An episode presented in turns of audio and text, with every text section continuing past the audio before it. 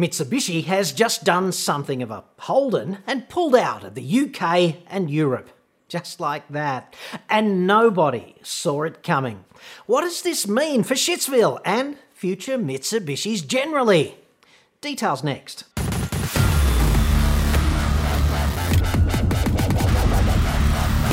I'm John Cadogan from AutoExpert.com.au and I get new cars cheap for buyers here in Australia. You can inquire at the website about that. I smelled the distinct odour of rat on Monday morning when Bits O Shitty, senior executive management here in Australia, issued an innocuous press release catchily entitled Mitsubishi Motors Corporation announces mid-term business plan, small but beautiful, to achieve cost rationalisation and profitability enhancement for sustainable growth. Well, that just rolls off the tongue, doesn't it? Buzzword density there, approaching relativistic mass. I think you'd agree. Pro tip, okay? Relativistic mass is not actually a thing. It just makes the Lorentz factor easier to digest, obviously. Most people don't know that, and now you do, and we're only like, I don't know, 30 or 40 seconds in. yes, such a win for learn something every day. Miracle cure for insomnia right there, too. That would be the press release, not relativity, which is clearly endlessly interesting. Allow me to translate that headline in case you are having difficulty. It means we're in the shit financially, and we're about to go totally kill Bill on the bottom line and perhaps make several bad decisions to try to remain afloat again. I actually copped the briefest whiff of rat two weeks ago with that crowd when the new PR chick for Bitso here in Australia responded to an email I sent earlier to the old PR dude. Bit of an internal bloodbath had ensued I'm paraphrasing, obviously, in which they sucked PR into the black hole of the marketing department and they let the old PR guy go to save some cash, seemingly. That's got cost saving written all over it, right? Especially in light of Monday's We Are Drowning business plan announce. It's always a disaster when car makers do this, wrapping PR up into marketing. It's such a fail they're different things, just saying. Anywho, on the very same day, the small but beautiful bullshit bits of shitty Bushido business plan got released to investors. They boned the UK and Europe like so long and thanks for all the fish and the chips in the case of the UK, obviously. Bitso Doodoo is imported by a third party in Liz Regina Stan, which is called alliteratively the Colt Car Company, which said it did not at any point anticipate receiving this news. Like, what a surprise. Kind of like being mugged. So, thank you very much for the forewarning, Mitsubishi. Well done there. Corporate dudes, what are they thinking? You know, like, why not clue up everyone in the supply chain before making announcements? Seems to make sense to me. Anyway, what's going to happen is that the 103 Bitso dealers in the People's Republic of Brexit Potamia and their Eurostanian counterparts will continue selling Mitsubishi vehicles which are currently on offer until these vehicles get phased out by natural attrition because, you know, they no longer comply with regulations or they just get superseded or things of that nature. But the introduction of new Bitso shitties into the UK and Europe is over, okay, with immediate effect.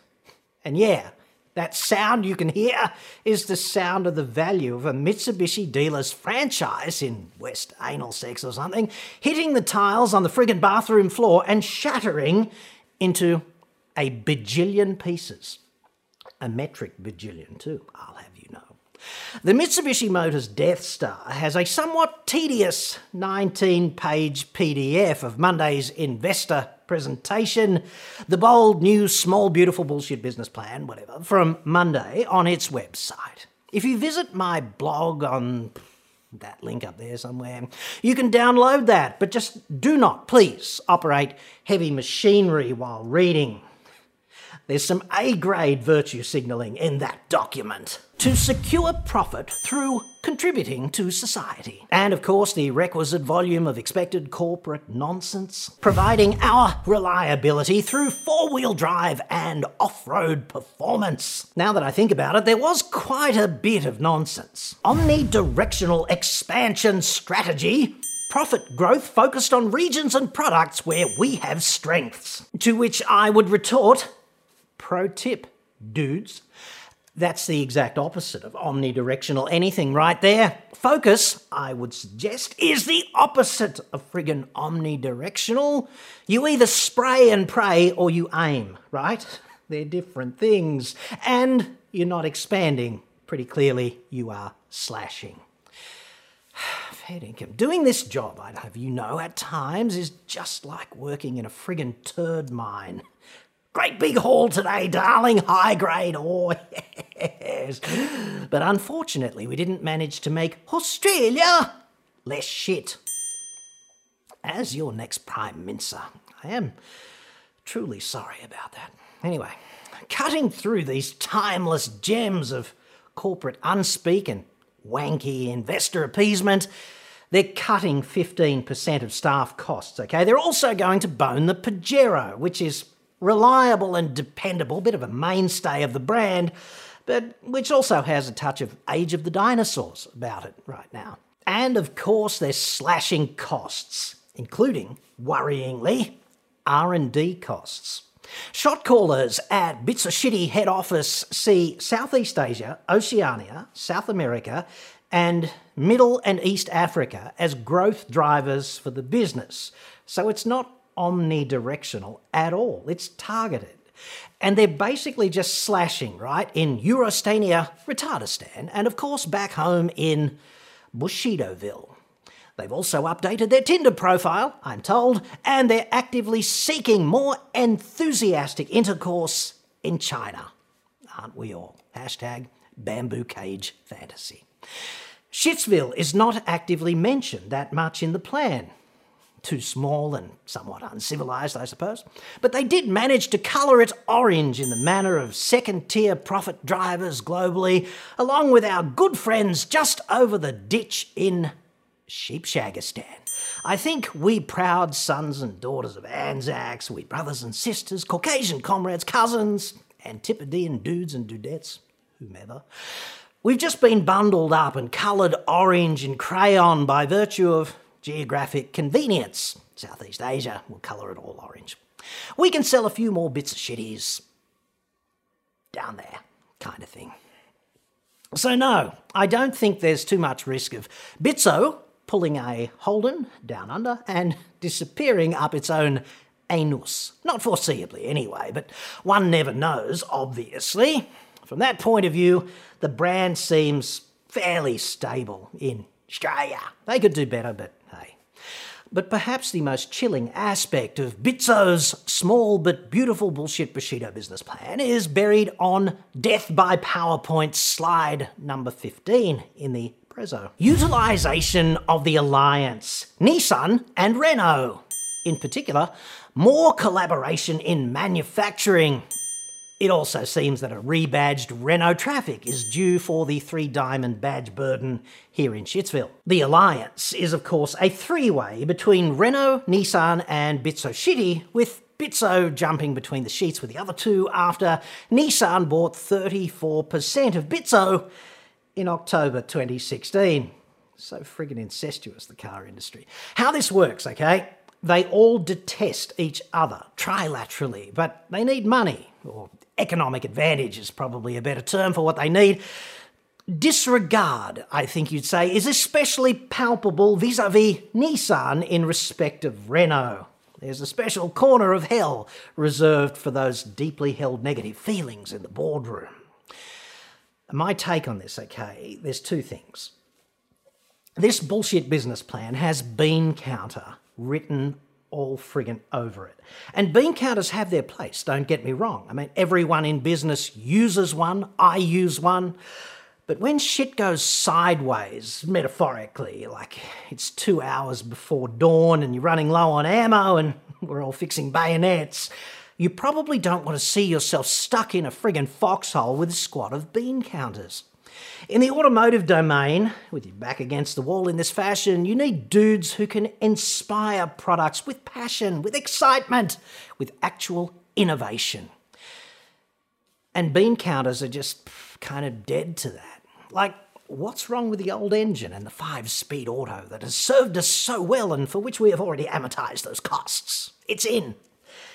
It's kind of impossible to put an ROI against passion and excitement in a bullshit business plan. Okay? It just is. Bean counters, they're not the right tool for this job. Which leads me to point number two. Bits of shitty seems to me like it's at a crossroads right now. Like, okay, by all means, rebadge a Renault Trafic and sell it as a Mitsubishi Express or something if you want. That kind of makes sense when you think about it, because Renault is the biggest player in commercial vans in Europe, and they have been for roughly two decades or something. It is their core strength, that brand. They're doing something right in the domain of vans. And Mitsubishi has a much bigger commercial footprint here in Australia, and they've got more cred in light commercials locally. So Bitso will probably sell quite a lot more Trafics here for the cost of a few diamond badges and a new grill or whatever. So if they do this right, this kind of thing can be a real plus. But the worry is, this kind of thing can also go out of control. It can become the Chernobyl of dodgy brand cross-contamination. How much Mitsubishi R&D for future product is going to be lifted directly from Nissan.